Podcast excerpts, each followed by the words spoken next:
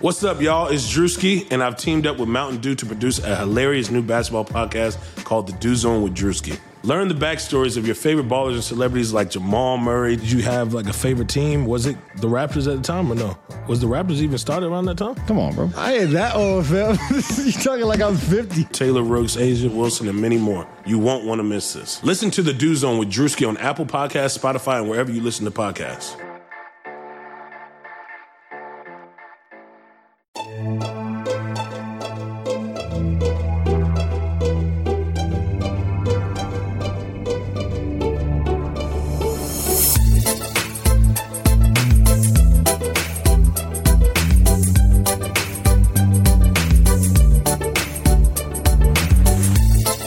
Hey there, Knicks fans. How are you? It has been a roller coaster of, um, well, a start of trade week. And uh, we, of course, here at the Knicks Film School podcast are not going to leave you hanging. So we are engaging in uh, what can only be referred to as uh, one of my co hosts just did a few minutes ago. Um, the, what'd you call it, Jeremy? The craziest threesome you'll ever be a part of? The oddest threesome? The sexiest threesome? I, I might have said only. that well, we know that's not true. Um, I would hope lean toward best, Jeremy. Best. Yes, yeah. Let's go. I, I, would say best. Best Thursday. So I'm honored actually because tonight, um, as we're recording this on a Monday evening, it is uh, after the Knicks beat uh, Cleveland, we should say. Um, I am, uh, I I guess we're reuniting um, what I consider to be uh, a legendary podcast duo. They used to record together at the Gotham Sports Network. So Jeremy Cohen, who you're used to hearing on this uh, podcast, and Andrew Claudio, who came on, uh, what was it, a week or two ago. And uh, the three of us are going to talk trades. Um, how how are you guys? Jeremy, you go first.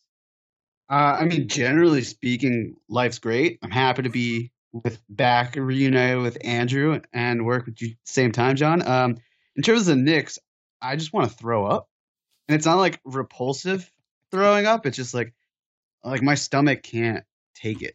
It's just it's it's it's getting to the point where everything is so out of control.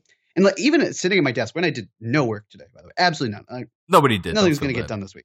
No, but it's this sort of thing where it's like you're you're trying to stay calm, and the entire world around you is just burning.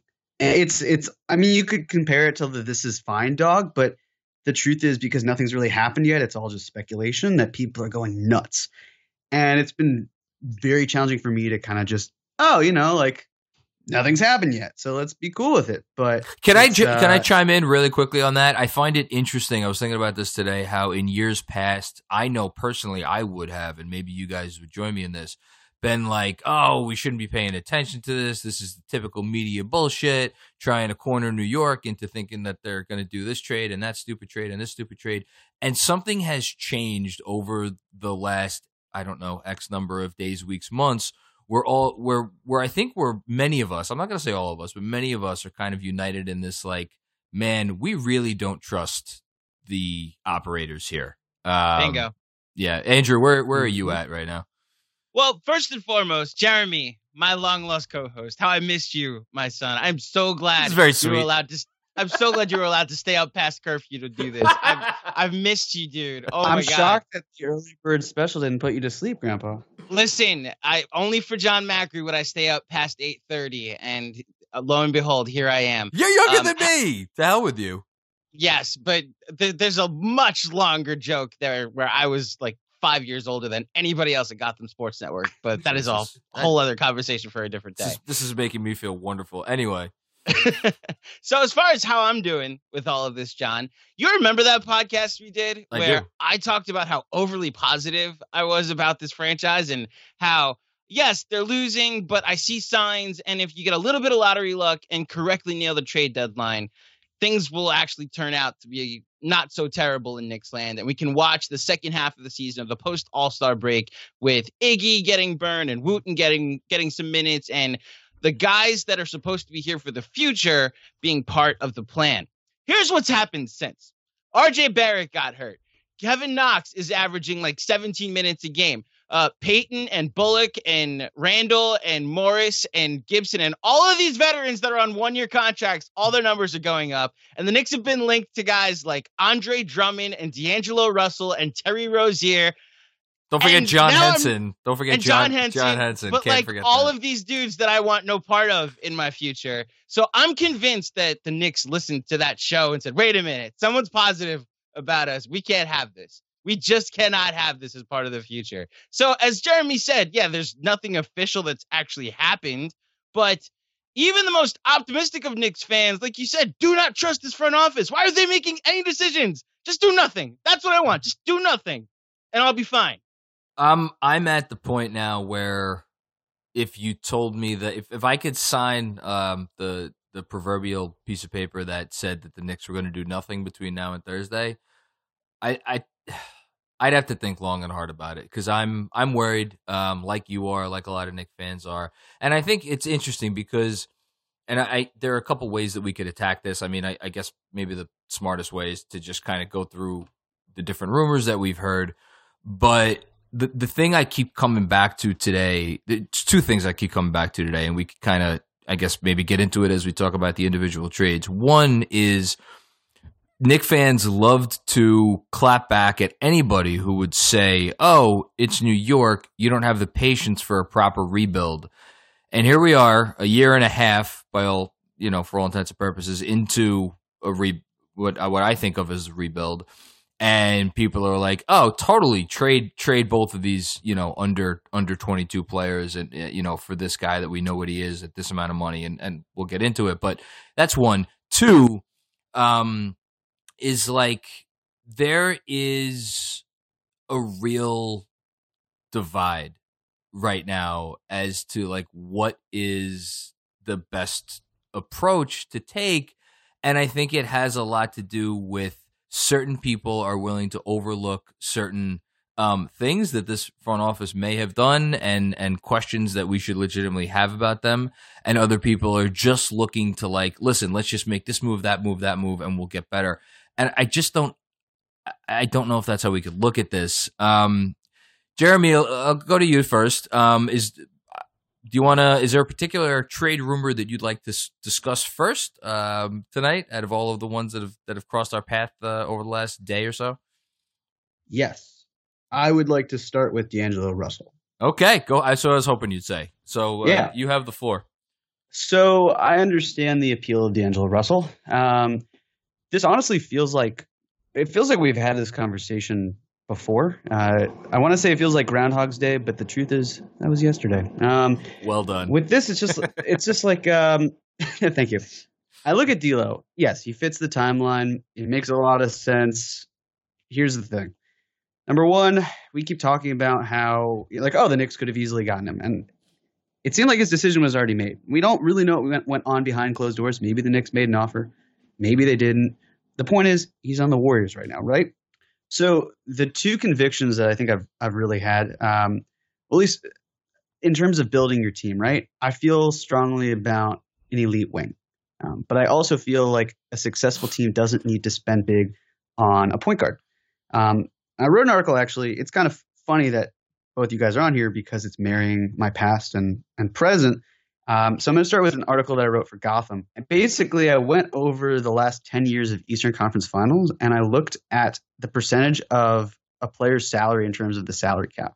Hmm. And the truth is that outside of Kyrie in 2016, uh, George Hill in 2018, and Kyle Lowry in 2019, of the last uh, 20 starting point guards for um, the last 20 teams to make the Eastern Conference Finals, the last 10 years, uh, 17 of them were all earning 20% or less of the salary cap. Huh. Now, of course, a big thing with that is they all had an elite player, right? I mean, you go back to the Magic and they had Dwight Howard. Uh, you know, you could you could say that a couple of these players were the best on their team. Like I'd say Derrick Rose was certainly the best player on that team. But then again, Derrick Rose was on his rookie contract. Basically, the point I'm getting here, eh, getting at here, is the way that we're trending is yes, it's it's certainly higher in terms of successful point guards and how much they're earning.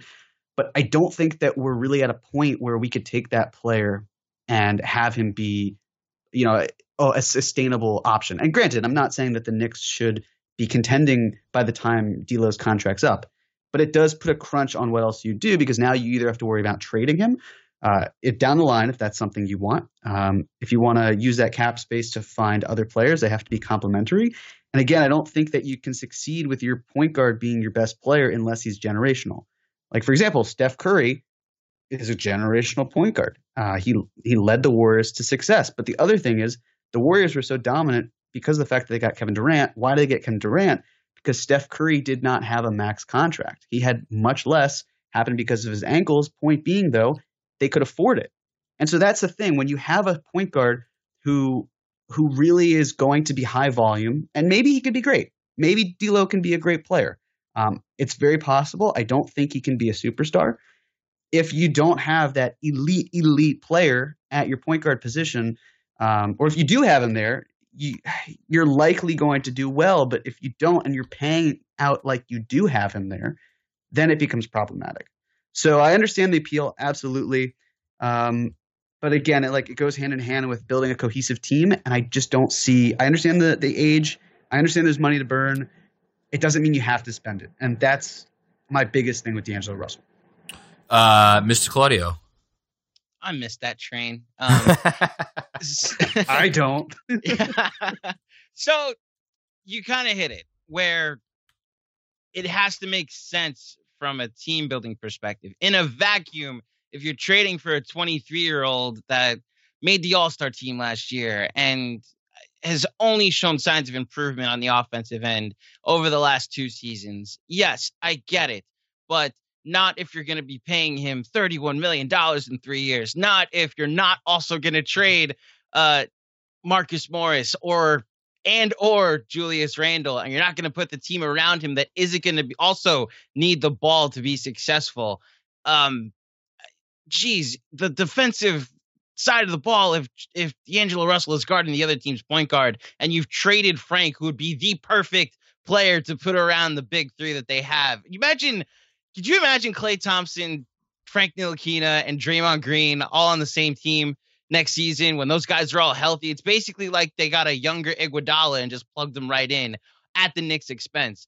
Um, I I, have worse it. fears, but I'll get I'll save that for my well like I, I do get it like if you do trade d'angelo russell like i need to know what the rest of the plan is is this step one toward trying to put together that super team that they talked about the well quote unquote super team they talked about where karl-anthony towns and devin booker and russ want all want to play together one day which not sure i want that to be my core but it's better than what i've seen the last two decades so maybe but the whole point being if this is step one then at least that's the plan but if it's just we need to make a move to try and save our jobs. That's not the right incentive to try and get a guy like D'Angelo Russell because it looks like you panicked at the deadline because you're trying to save your job and not actually trying to make a move that makes sense for your future. So that's where I stand with with D'Angelo Russell. I I I'm not as anti him as some people are. I just don't think it makes sense, especially when you're about to have a very high draft pick in a very point guard heavy draft. Um, so I want to pick up on a couple of things that that both of you guys said. Um, Andrew, you just said that you're not a Russell guy, or you you you aren't a Russell guy. I I'm not either, um, but I don't think that is even a real big part of this conversation. Um, in terms of his style of play, he doesn't get into the paint. He does not get to the line. His assist uh, ratio is that of um, far closer to like a shooting guard than a guy who you know like makes it his point to get um, other teammates involved. Like Elfrid Payton, we shit on Elfrid Payton a lot for some of the things he does on the court. Say what you want about him. He's a 35 assist ratio, which means 35% of his possessions um, end in assists. That's outstanding. That's basically, other than Ricky Rubio, that's as good as you're going to find in the league. Uh, D'Angelo Russell's about 20 um, it's just hmm. that's that's not what he's out there to do. He's out there to score, which obviously, look, it, that's a that's a valuable skill. Um, and if you look at his stats, you're like, oh, 23 points, 38% from three. Like, well, what else do you need? I I can't help but look at this from a process standpoint. And Jeremy, we you know we've done these Sunday pods now all year, and I feel like our conversations always inevitably get back to good process versus bad process. What do, what do we think about the big picture with this team? And the idea, like, I don't know how far down the road they internally got with offering him a contract or trying to you know snare him away as a restricted free agent uh, this summer. But like, I it doesn't sound like they even knocked on that door. So I, I, I can't help but ask the question, like, well, what's changed other than the job statuses of those involved, and other than like fifty more games of evidence on Kevin Knox and you know Dennis Smith Jr. Um, and I guess Russell, even though he's basically is what he is to me, it's like what what has changed? I can't get past that, and I can't get past the other part of the process. Part of this for me is like, show me the team in league, literally in league history that was a bad team, like a really shitty team, and they traded some of their young players for a guy that's not a superstar, not even really like there's all stars, and then there's guys like Jeff Teague and Mo Williams and Nick Van Exel and I sorry I have to do this, John Starks and Kyle Korver. Like all those guys were all stars at one point. They're all one time all stars, but are like that's that's not how you go from being shitty to not shitty, which is what the Knicks need to do. And I just I can't I can't get past the process part of this and the fact that I just for the life of me is D'Angelo Russell making is he making a difference here? Like what what is what's going to happen eh, other than the dream scenario you laid out um Andrew with with KAT and and Booker, which I would sign up for in a heartbeat, but like is that really what we're doing again? Like putting all of our eggs and like, oh, we get this guy, then maybe that guy comes in. I can't, you know, I can't, I can't get there. I don't know. Well, he is, he is making a difference. What he's doing is he's taking a team that is terrible and making them mediocre. And then as a result, yeah, you're improving, but what is your ceiling? Your floor is a little bit higher. Then you're really hoping for more lottery luck because again, it goes back to this isn't even for tanking. This is just if we're talking about the difference between being the worst team in the league without D'Angelo Russell and being, say, like the eighth worst team in the league with him, is there you're building, but is there really a significant difference? Do you know what I mean? Yeah. And then you're looking at a cap situation where it's a it's it's just a lot more it's a lot messier. And, and yeah, I mean you talked about Teague.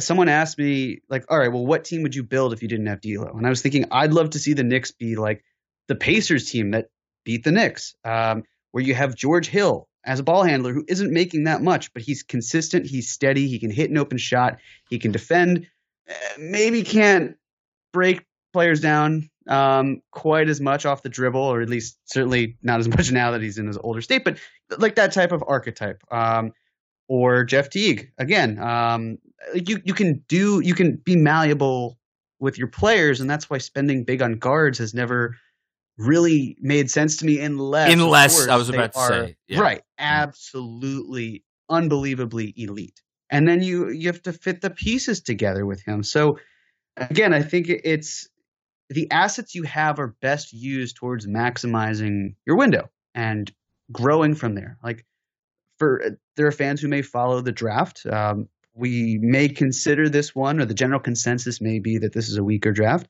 The following year for example, things change. These guys are teenagers.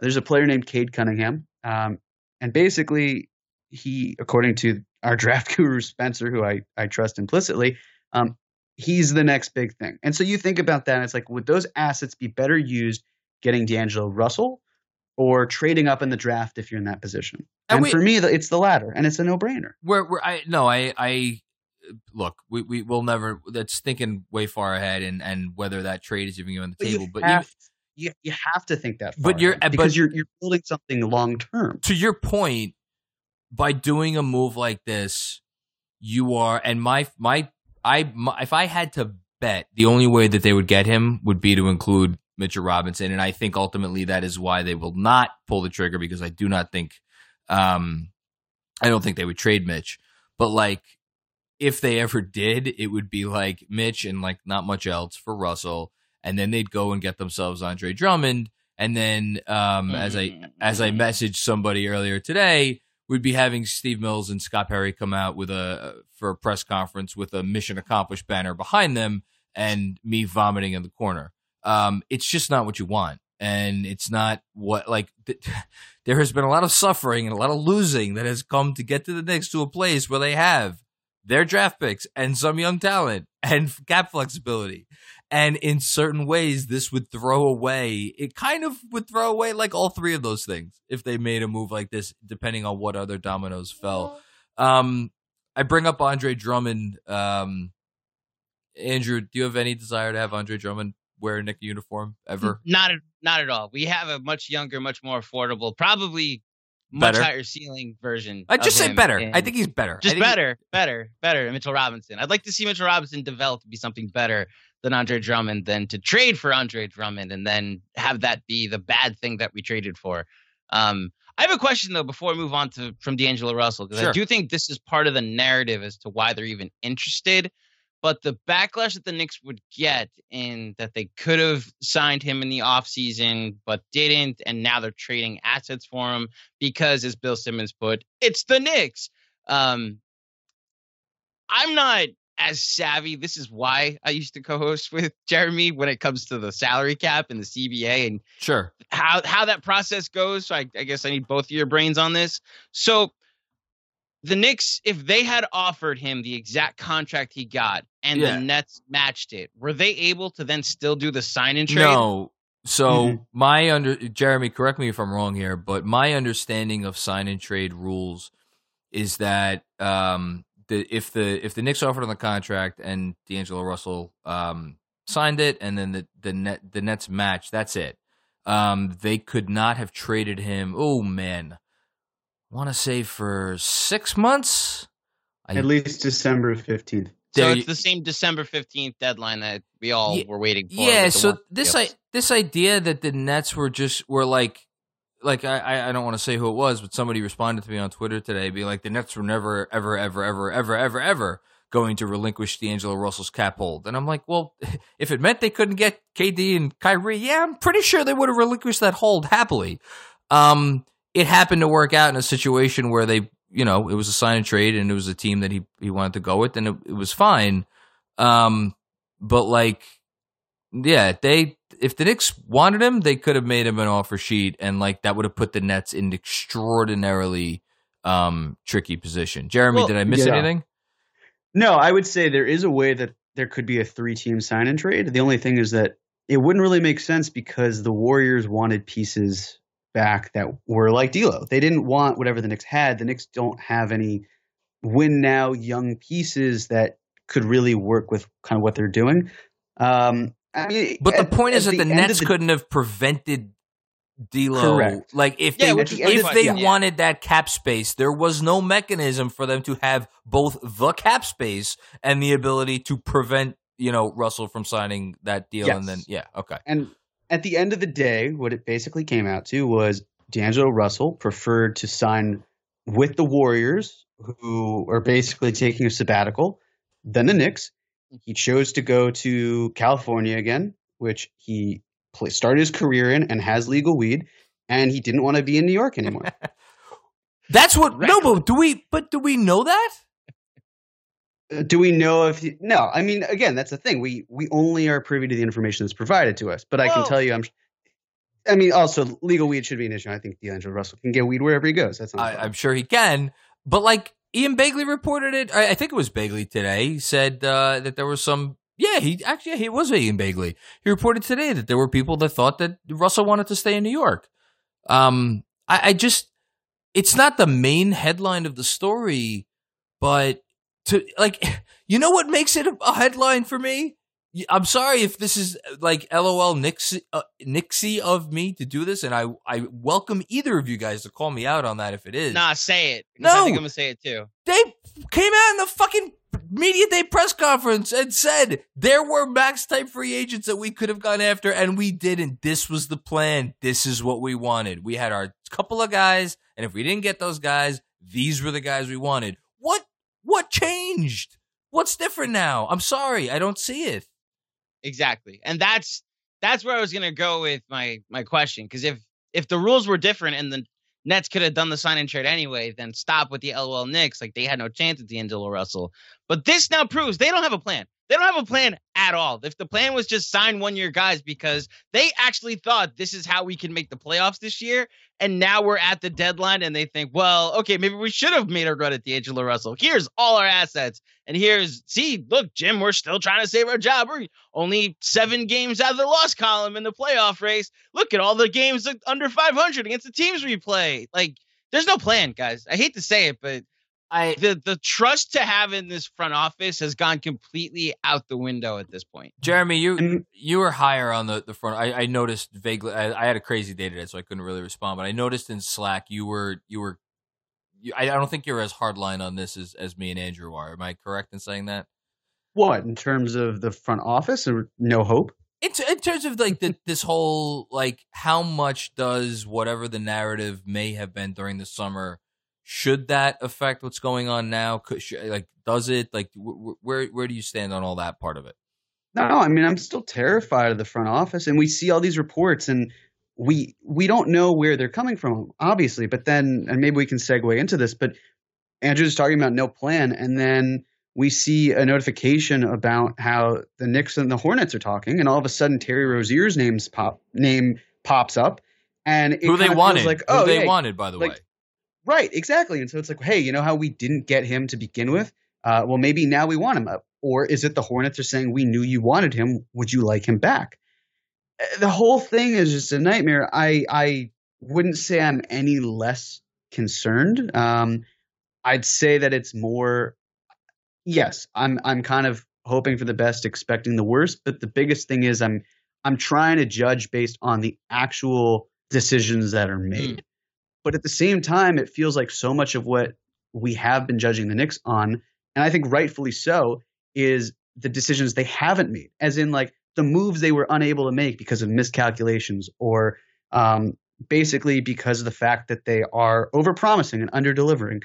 Um, and a big thing that I've been thinking about with this trade deadline is if you're if you're Scott Perry and Steve Mills, you have to be thinking to yourself, this is potentially it.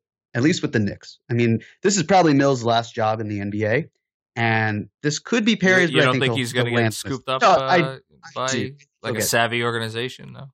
I think some team will pick him up. I don't think it's the end of the road for him. But I've been thinking, what is this front office's legacy? Because if this is it, what is the lasting impression? And to me, right now, kind of the one thing that would last is the Porzingis trade.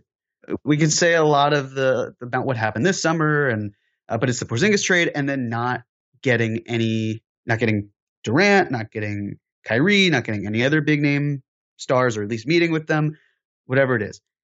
So my philosophy has been: what if the Knicks are indeed sellers? What if the front office recognizes that in order, like by recouping some assets, it vindicates and validates everything that they've done? And again, that's me hoping Can for I- the best.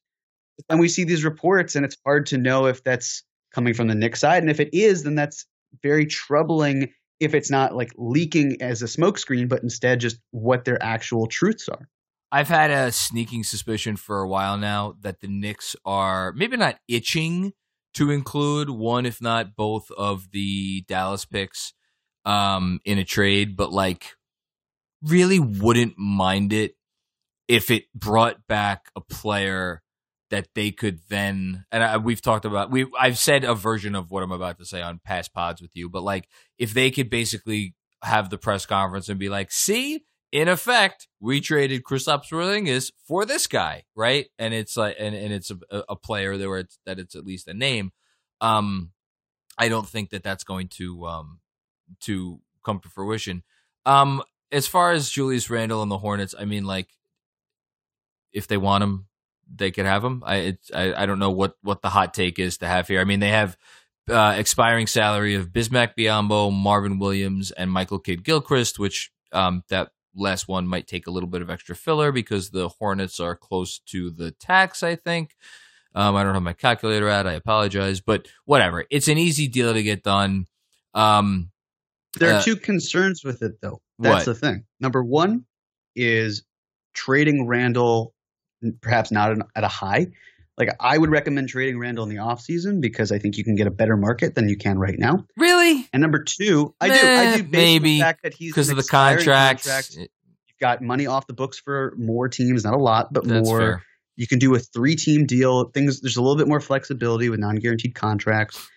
And I would say the second thing is, and this is honestly my biggest concern, that if you tr- if the Knicks trade Randle, it gives them permission to keep Morris, and that to me is a nightmare because of the fact that you can trade Randle six months from now. You can't trade Marcus Morris six months from now. You can trade Marcus Morris by Thursday at 3 p.m. Eastern Standard Time. So if if and I don't see the Knicks trading both. Maybe they do, but I really doubt it. Oh, they're that's they're the not case, I would ze- right. I would rather just one trade Marcus percent Morris chance and reevaluate Yeah. Randle eventually. Can I, uh, Andrew? I want your take on this because this is one of those things where I have, I've thought about the the the pluses and minuses of trading Marcus Morris so many times. I've written about it. I've talked about it with Jeremy on this podcast. I there is a part of me, and you you've done a great job this year of kind of stepping away from the Twitter. Um, Not by choice sometimes. that, listen, kudos, whatever it is, Yes. whether someone dragged you away or otherwise, kudos Uh-huh. to you. Um, it, I'm sure people might get pissed off at this, but I'm gonna say it anyway. It bothers me that all of quote unquote smart NBA Twitter, you and I've said this universally agrees that the Knicks have to trade Marcus Morris. If they don't trade Marcus Morris, they're idiots. I have said, I think I said to Spencer earlier this week, like, just get him out of here, get whatever you can. That was probably uh, a day after those uh, choice words he said. Um, thanks again for that, Marcus. Um, but I, it it eats at me anytime everybody universally agrees about something that like there's a part of the thing that doesn't fully pass the smell test for me. Is there any part of you having stepped away and just looking at the thing on its face that would be like, you know what? If they traded away Randle, I could see the logic in keeping Morris. No. Like like plain and simple. No. Like you know what you know what that is, John? That that universal agreement that everybody has?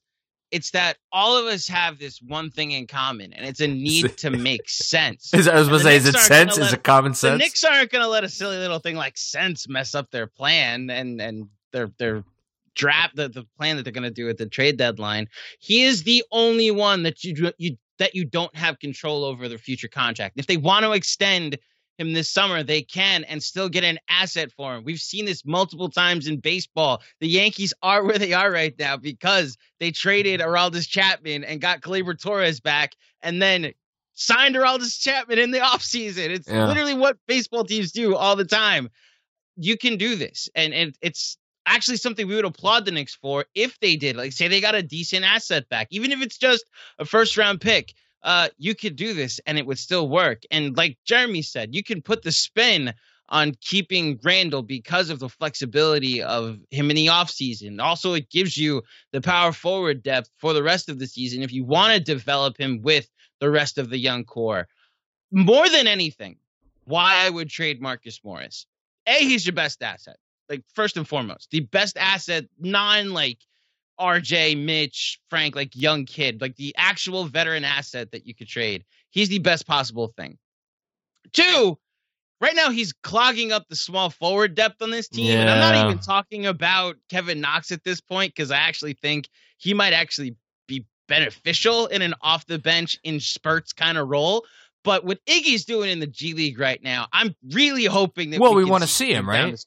The str- Which that can't happen if Marcus Morris is playing No. 30 minutes a night. Also, if he's signed to this long term contract at 31 years old, Uh, it's the most indefensible move. And like you said, if there's not even one person out there that's saying we should keep Marcus No Morris, is. not one intelligent person, then why is it that the two people that And- seem to think this is a good idea are in charge of our and, basketball? and we team? should say, by the way, we all know, like, if they keep, and um, I think he's, uh, you, Jeremy, you back me up on this. I think he signed Raymond Brothers as his agent, who was a, a noted um, Scott Perry. Uh, um, I don't know what the word is. Um, dealer of de- dealer of deals, uh, com- compatriot.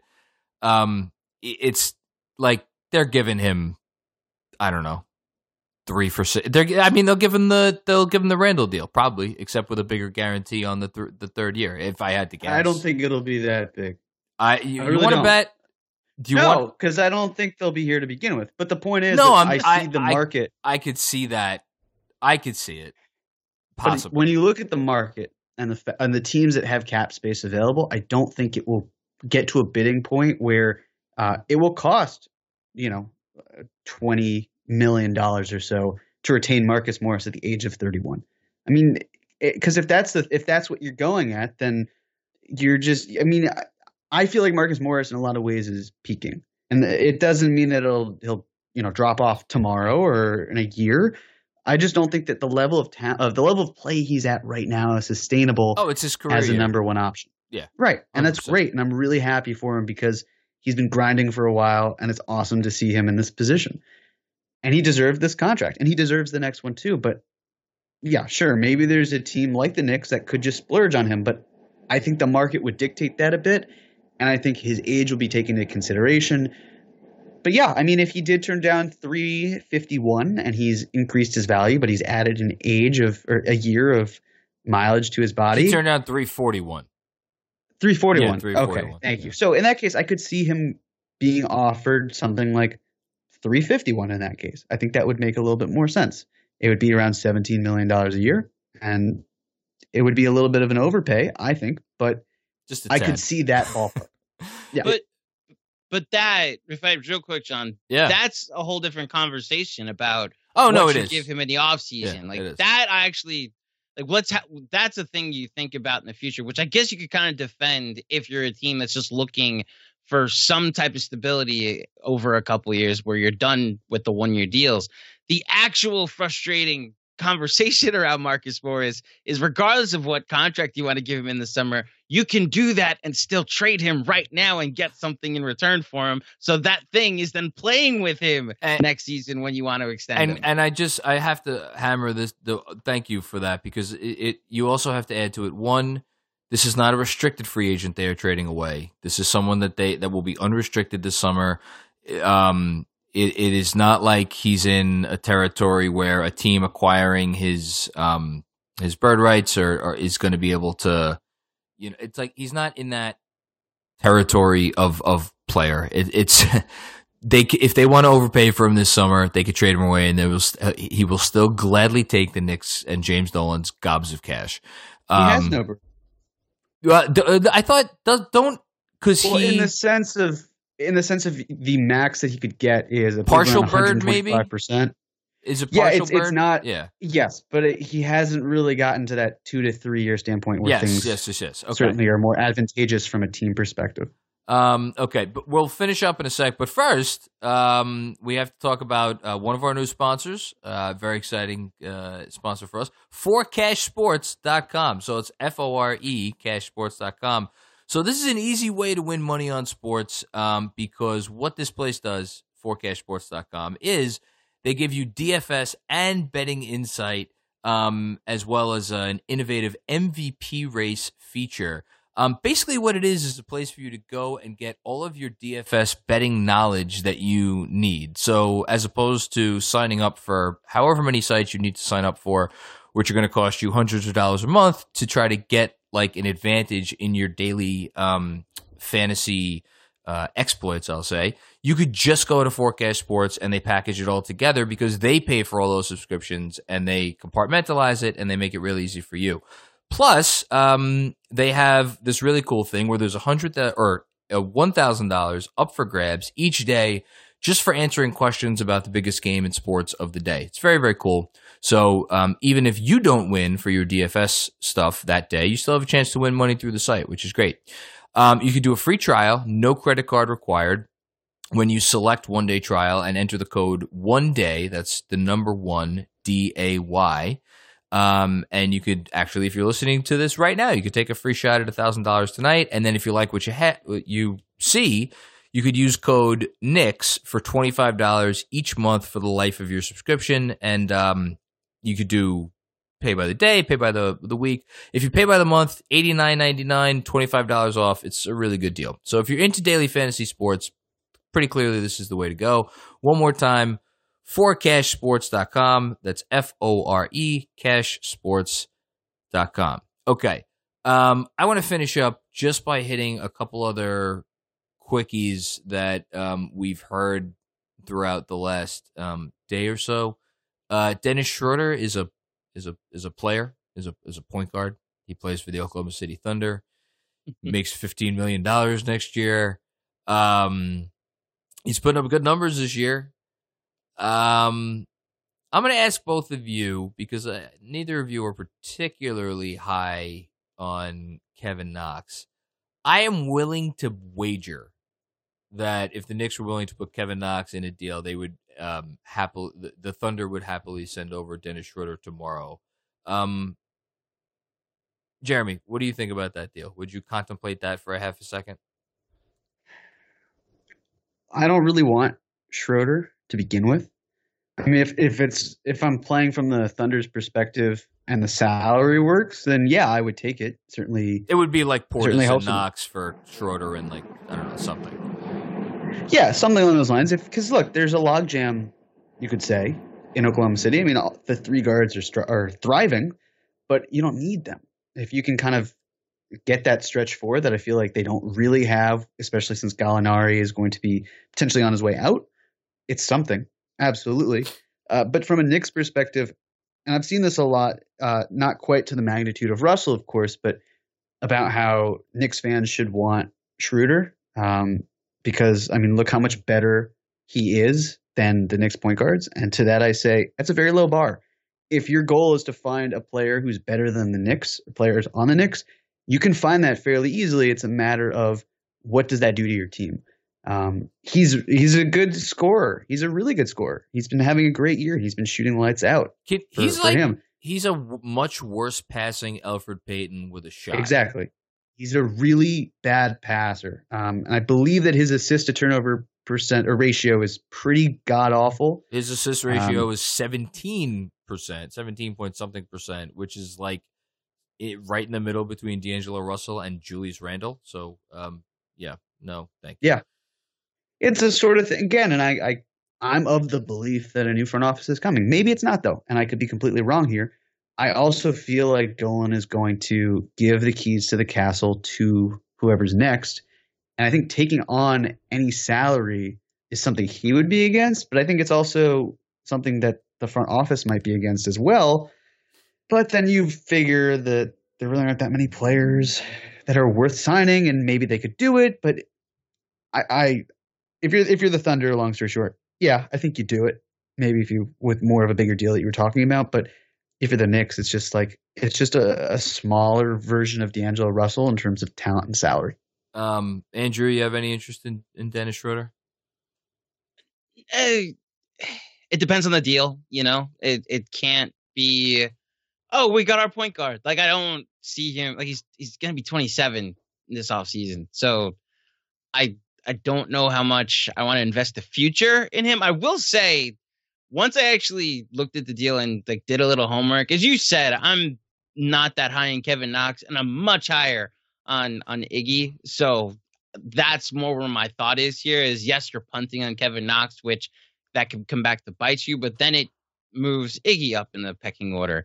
Um, I'm not a hundred percent against this, is what I'll say. I, as long as the deal isn't like Knox and a pick, it's just like Knox and Portis to match salary, then I'd be intrigued because Schroeder then becomes a, a restricted, uh, not restricted, a uh, an expiring contract this offseason as well. So if you wanted to package him in a deal, again, you could because you're like they get some lottery luck and they all of a sudden have the number two pick and they're going to draft Cole Anthony or LaMelo Ball. It, it really does depend what the deal is.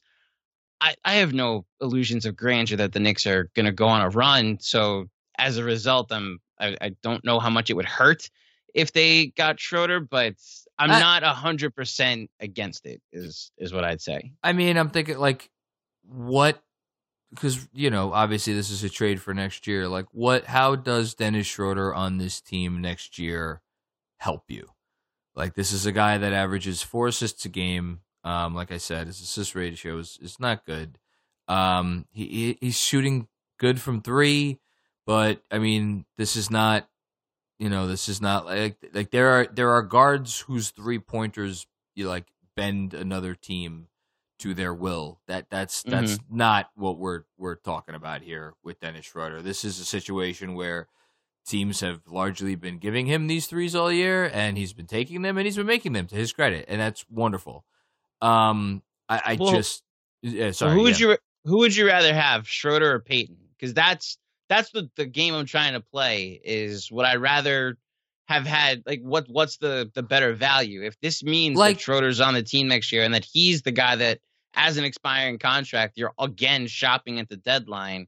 What do you think could get more of a return? So, no, I mean, I, I don't think Payton could get anything, but I, I don't like, I don't necessarily think Schroeder could get a whole lot either. I mean, I know. Look, I this, I can't believe we're at the point of the podcast where I'm going to be defending Elfrid Payton. Shoot me in the face right now.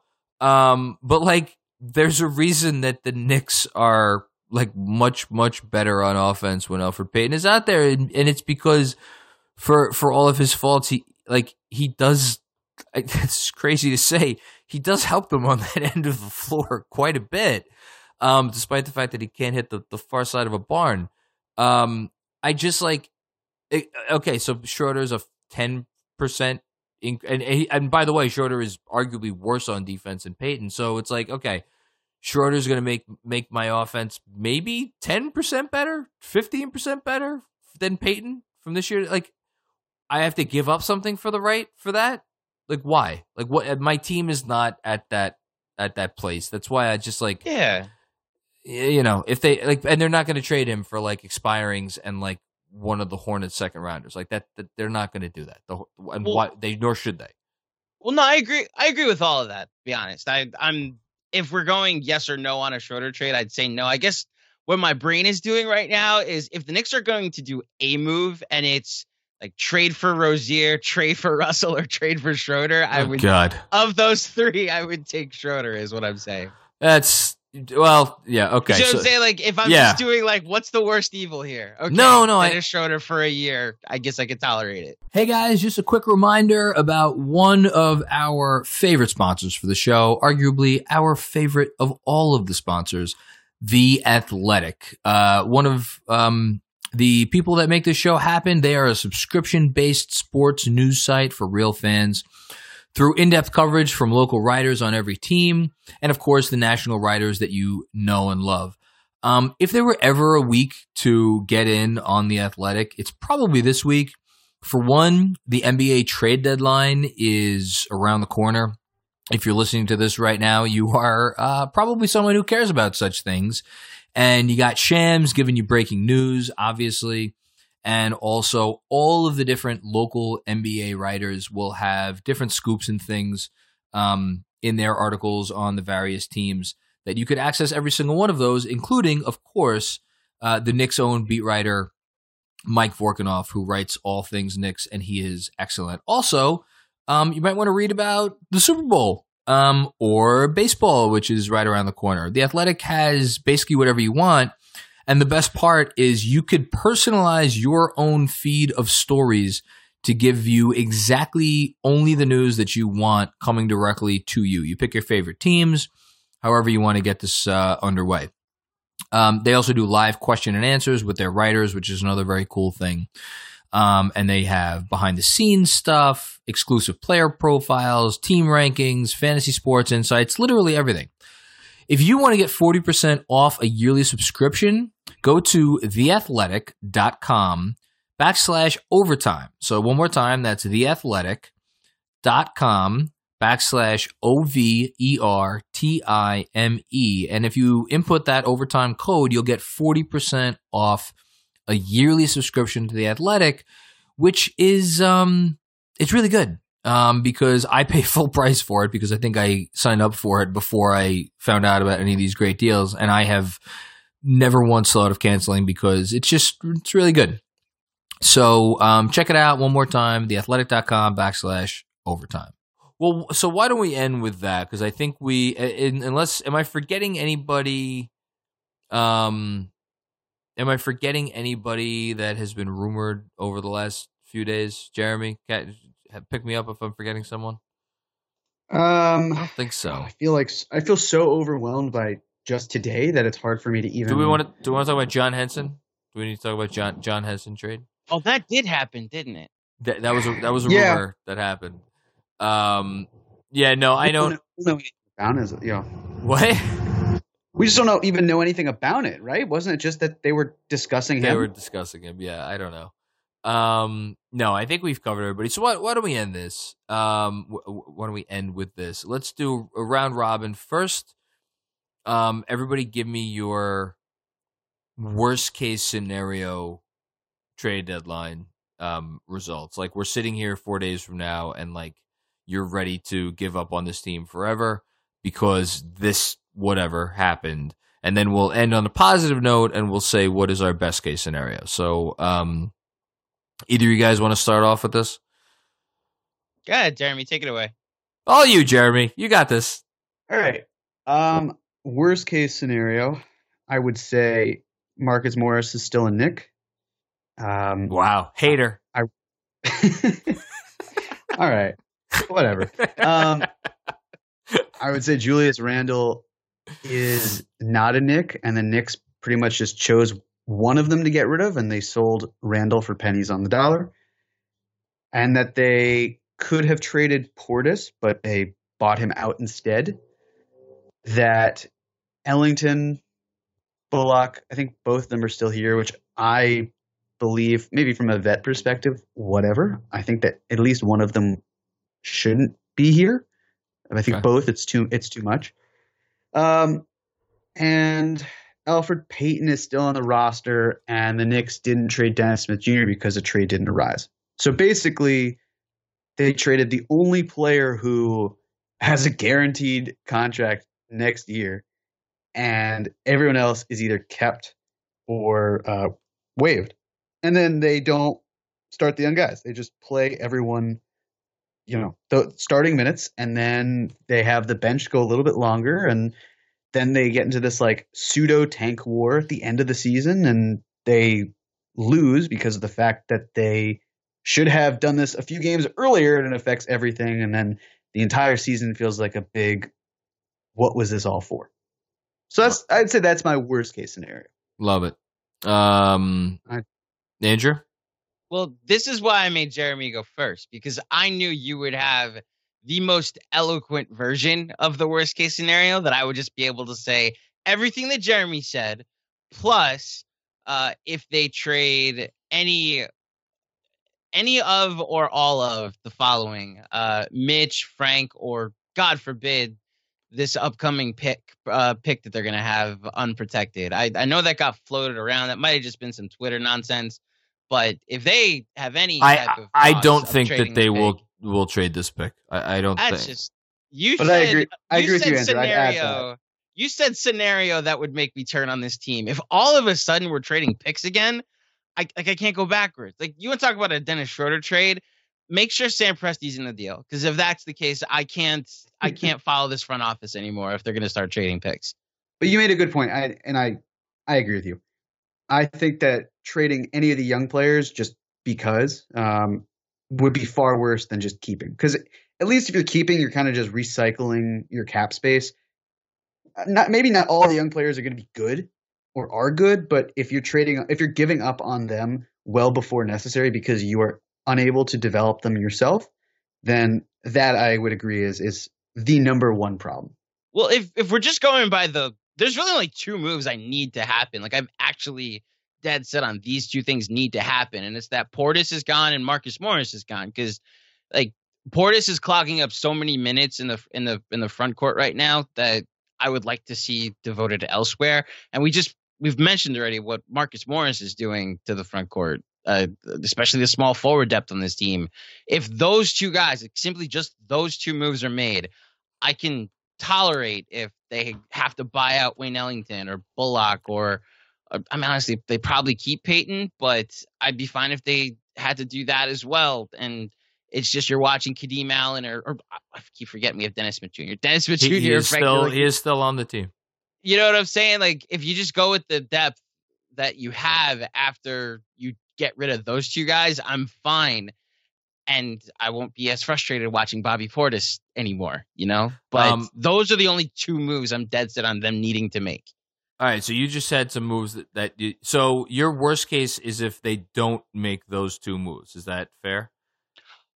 Yes, but like the worst case scenario is is obviously what we mentioned earlier. I would I would like Can I- can I do it I for would mine? sign up. Go ahead, go ahead. Yeah, my worst case is they tr- they include Mitchell Robinson in a deal for D'Angelo Russell, um, and uh, whatever Mitch and, and Bobby Portis and Wayne Ellington, I guess whatever whatever's going to make the salary work, um, and uh, a year and what is it? What what what is it? February third right now. So February, March, April, May, June. So yeah, about 16 and a half months right now. Um, I watched Mitchell Robinson raise the Larry O'Brien trophy. Oh god. Um, oh, couldn't you see it happening? Um, a- a- after after averaging eight blocks a game um, in the finals against you know not the Knicks. Um, so yeah, that and then the Knicks trade for Andre Drummond.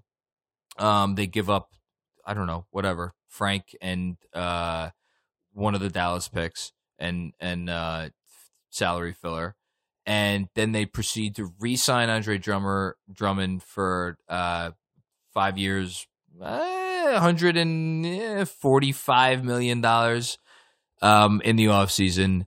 and um, I get to experience a new personal hell called Isiah Thomas for the next uh, eternity of my life.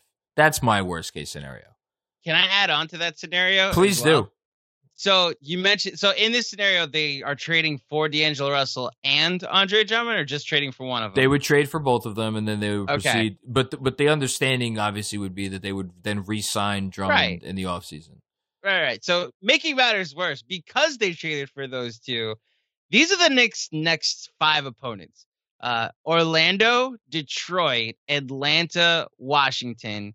Uh, okay, so that's the the next four leading up to the All Star break. So they trade for those two and go on a run, which maybe they don't make the playoffs, but they finish with like the ninth best record in the Eastern Conference, and then Sure. they could market 10. it as they just missed the playoffs and all of a sudden they're not anywhere near the top of this draft and next thing we know LaMelo Ball is Yeah. doing what Ja Morant was doing this year and it's like oh but look Dude, at us we got the D'Angelo Russell You think I'm you think I'm kidding about the the mission accomplished banner? I, it's I, it's it's probably f- fucking folded somewhere in MSG right now. I guarantee. Ay, ay, ay. Um, and, and and if anybody listening thinks that I am being hyperbolic or that I am like uh, gaslighting or whatever by bringing up like if you don't think for us if you don't think that they are having that conversation in MSG right now, you are I'm sorry, you are fucking nuts because they are absolutely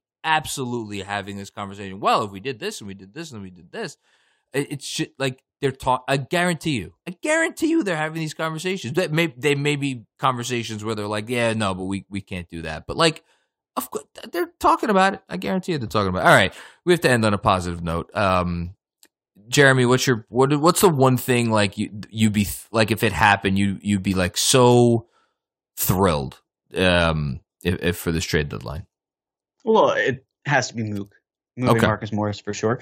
But I would say, I was actually talking about this on Twitter earlier. So we know that D'Angelo Russell and the Knicks are involved in some way. But I was wondering about the possibility of if instead of it's the Knicks against the Wolves for D'Angelo Russell, it's actually the three teams trying to work out a three team deal. What I mean by that is Oh. there's a there's an issue with a straight up trade between the Wolves and the Warriors because they don't the want fact- Andrew Wiggins. No, Is that because of the what? fact that they can't trade Allen Crabbe because his salary can't be aggregated with another player's. because he was just Or traded? If they had just kept Jeff Teague, they okay. could send him back. So, what does that mean? Well, we know that the Warriors also want to cut down on their luxury tax issue because that is a pressing matter for the 2020 2021 season when they're going to have a healthy Steph, Klay, Draymond. I, I imagine that they will re sign Iggy on a vet minimum deal, and maybe they could get a player like uh, Robert Covington, and they'll have uh, probably a top let's say seven pick in this year's draft. So things are going pretty well for them. Well, in order for that to happen, where they would move out D'Lo and get a player like Robert Covington back and matching salary, they're going to have to send Crabbe elsewhere. That's where the Knicks come into play. So if the Wolves sent Crabbe to the Knicks for Portis, and the Wolves threw in, say, like a couple second round picks, and then the Knicks sent back Portis, that that trade's done. And then the Warriors and the so Wolves. then so then the the Wolves are going to then send Portis and Covington to the the, the Warriors for for D'Lo. and a first round pick, whatever, for D'Angelo Russell. And then Huh. all three teams get exactly what they want. The Warriors get to they get a good player and can shave down their tax issues. The Wolves get D'Angelo Russell, and the Knicks turn Bobby Portis and cap space into assets in some way. So win win win. So basically, your best case trade deadline is the Knicks front office um, doing what smart teams do and like benefiting from two other teams who want a thing and they can't have the thing until somebody else helps them get the thing. Yeah, my best case scenario is that they go to the Knicks because I don't believe the front office would be like, "Oh, hey, we should we should totally do this and we can do that." I think they're like, "We the Wolves and the Warriors like we really like this. Uh, who can we find to help us?" And they go to the Knicks and uh, Steve Mills is like picking his nose as the phone rings and Scott Perry answers it. And Oh, leave it's Steve like, alone. "Oh, hey, here's here's a great deal. Would you guys be interested?" And then the Knicks are like, "Uh." Yeah, I, I guess we would. And then they're like, we'll give you two second round picks. And are like, really? I thought we were going to have to give the second round picks, but that sounds great to me. We'll do it. And then they do it that way. Uh, So that's my best case. That's actually really creative, and I appreciate your your forethought on that. Um, all right, Andrew, what, something you want to see happen that would get you really excited? How am I supposed to follow that? That and was such tough. a I- That's creative, tough. That's tough. a creative three team deal. Uh, Jeremy, I swear to God, man. Uh, Is it like a player you want them to get? Um, well, he's already on the team. I want to see Iggy. I've, I've said him way too many times throughout that's this pod fine. That's fine. that it can become a drinking game. But I, since before the season, like since summer league, like, our go-to guy for draft knowledge is Spencer, and he was singing his praises before the season, and and like this is the guy. Like, yeah, RJ is gonna be good, but they might have also nailed it. Like Schwinn, being a, a Michigan alum, has been also talking about how good he can be. Like he saw every one of his games in college and said he's probably to need to to really work on his game, which is why the G League is so beneficial. But I would like them to make room on this team so that way Iggy can play 15 games. I'm not asking for him to be a starter next year. I'm saying let him come up here and prove that he can play against NBA talent or get his first sniff at NBA talent. There is not a a name that has been mentioned that I've heard connected to the Knicks over the last few weeks that I'm interested in in long term. Mate, like the the fact that Dennis Schroeder is the only name I was even remotely interested in is because he's in an expiring contract next year, and that's the only way I'm thinking of him as an asset. I go back to the pod we had, John. There is young talent on this team that I want to see turn into something, but it's not going to happen if Morris is here, if Portis is here. And so, like, my best case scenario is they make a path for Iggy to be on this on the big league team on the other side of the All Star break. So, Um, I love it. Um, you know what? There are a lot of different directions I could go here. Um, I, I would like, you know what? If they get past, uh, if they get past Thursday and Frank and Knox and Mitch and RJ and uh, Dotson, don't forget about Dotson. Um, Dotson uh, are still all on the team. Um, I would be happy. Um, you know what would make me happiest, honestly, what's is up? if is if they traded for a first round pick. I don't even give a shit what team it's from. If they traded for a first round pick that convey that was supposed to convey in like twenty twenty five or twenty twenty six, that would make me so happy because it would let me know like you know what these guys are taking one for the team, and just once. Just once in my life as a Knick fan, I want to feel like the people running the team are operating with my best interest at heart as opposed to their best interest at heart. And I feel like if they did a trade, like I, you know, maybe it's Marcus, Morris for you know to the Heat for fuck I don't know Dion Waiters and and their you know twenty twenty five for uh, unprotected pick, like that. Fine, like great, like that would show me something. But um, sadly, I don't think we're uh, we're gonna. Okay, before we get out of here, um, we're gonna. This should put us right at one hour. Literally like ten seconds, not even. Um, give me one prediction for that you think you're pretty convinced is gonna happen before the deadline. Jeremy, go. I do think Marcus Morris gets moved. Okay. I think there's going to be enough pressure, and the offers are going to be too good because this is they're like four really good teams, and two of them are the Clippers and the Sixers, and I think both make really compelling offers because this is the year to strike. You can't wait. I think Marcus Morris is gone. Um, I'll I'll go next because I'm going to second that. Except I'm going to adjust it slightly. I do not think both Julius Randle and Marcus Morris will be on the team um, after Thursday's trade deadline. Um, I don't feel quite as strongly as you that I think it's going to be Morris. I think it's probably like 65% Morris uh, going to be dealt, 35% Randle. But I would be not shocked, but I would I'd be surprised if they were both here after the deadline. Um, Claudio. I you guys took all my time, so I'll just say that no matter what happens, we will all be sad. that and that is a great way to end it. Um, Andrew, Jeremy, this has been um, awesome. Uh, I do want to give you, most importantly, I do want to give you guys some time to uh, plug something good. Uh, Andrew, uh, take it away. Well, yes, I, I'll plug my show in a second, but if I can also speak on behalf of Jeremy here, we were gonna have something to plug, but Jeremy, what happened? Ah, it was already taken, uh, like yesterday or today. So, real, if you made it this far on the podcast, you can tolerate a, a thirty second. No, story, go guys, for okay? it. Okay, so Friday night, Jeremy, you texted me that you were working on an article for Knicks Film School about comparing the Knicks to the Oscar contenders this year, but there were movies that you hadn't seen yet and wanted my help because I've seen all of them way too many times. And so I was like, dude, of course, I'd love to collab with you. Oh man, Sent me everything over Saturday night. I get a new episode of Knicks Film School to Oh, edit Sunday goodness. during Super Bowl Sunday. It's like, oh, John did an episode. Awesome. He did it with his buddies. I love these how episodes. was I you're just with supposed to friends. know? Turns out John did that episode. Oh, so if you want to hear the version of the article we were gonna work on, listen to the previous episode of write Film the article. No, the article it'll be different than what I listen. We're we're three idiots. We and I'm sure we left a lot of meat on the bone. dude. Le- Les Miserables being Frank Ntilikina was Yeah, I one know. of the first things I thought of. So Really? Okay. Liter- yes, the, the French movie of a guy that's miserable. Yeah, I think Frank Ntilikina kind of falls under that category. Which I didn't know existed until, Well, until I Brian. thought 1917 would have been like that. It's like two men, Perry and Mills, are forced to navigate themselves through Ah. war, and then they run around like Perry. all right, I don't want to spoil things, so I'm not going to be that guy. The bottom line is that Mills sees this beautiful French person, and it's totally Frank, um, like just absolutely Frank trying to save them. Uh, and also, Uncut Gems is absolutely Dolan uh, about trading Porzingis into cap space. He's like, I think it's going to pay off.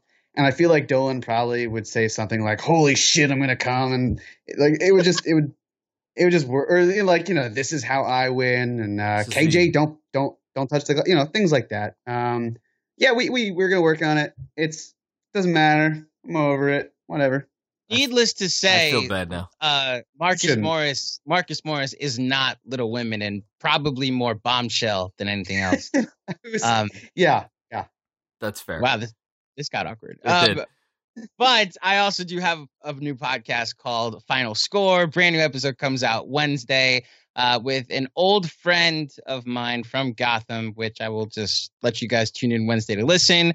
Uh, we will be going through our Oscar predictions. Everything's pretty much locked up at this point, but uh, we get to talk about some of the movies we saw in 2019 as well. So that's kind of how we approached it. I, I we also recorded it Saturday, which was before WGA came out. The the Writers Guild announced their awards, which I'm really regretting because there was a bet we could have taken that we didn't. But fig- listen to the episode and you'll hear what I'm talking about. So, uh, so yeah, that's a brand new episode Wednesday, guys. I love when I get to listen to this show. It was an honor to also be part of it as well. Oh, stop it. Um, it, no, it's, seriously, it's an honor to have you on. It's always, it's always good to to shoot the shit. Jeremy, um, uh, Andrew plugged something for you that is not an actual plug because it may not happen. But uh, anything you want to say before we, we get the hell out of here?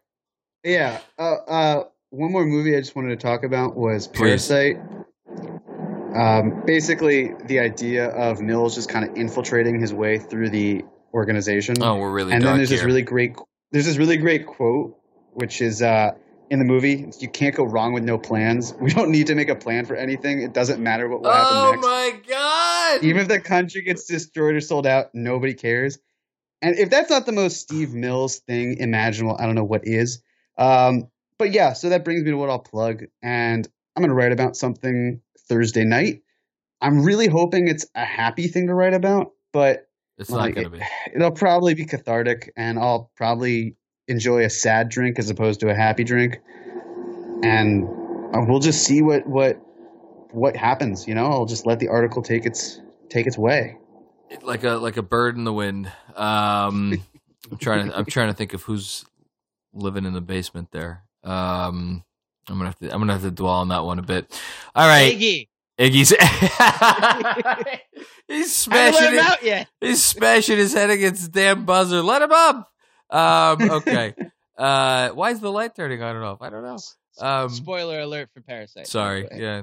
No, you're fine. It's fine. People, Listen. go see Parasite. Go see okay? Parasite. If you haven't seen Parasite, what are you doing? All right. Um, thank you for listening to another episode of the Knicks Film School podcast. We will be back with um, I think I'm doing a mailbag with Chris uh, Persianen, KFS intern. Um, maybe tomorrow. I should probably send out a tweet or something asking for questions. Um, yeah, let's end with that. If you um want to ask me a question for uh, a mailbag episode, which is coming up, I think tomorrow, um, email um kfsmailbag uh, at gmail.com. One, one more time, it's kfsmailbag at uh, gmail.com. Uh, I will answer your questions and we'll have some fun. And uh, hopefully, the Knicks will not make any stupid trades. Okay, everybody, have a good rest of your week. Bye. Giddy up.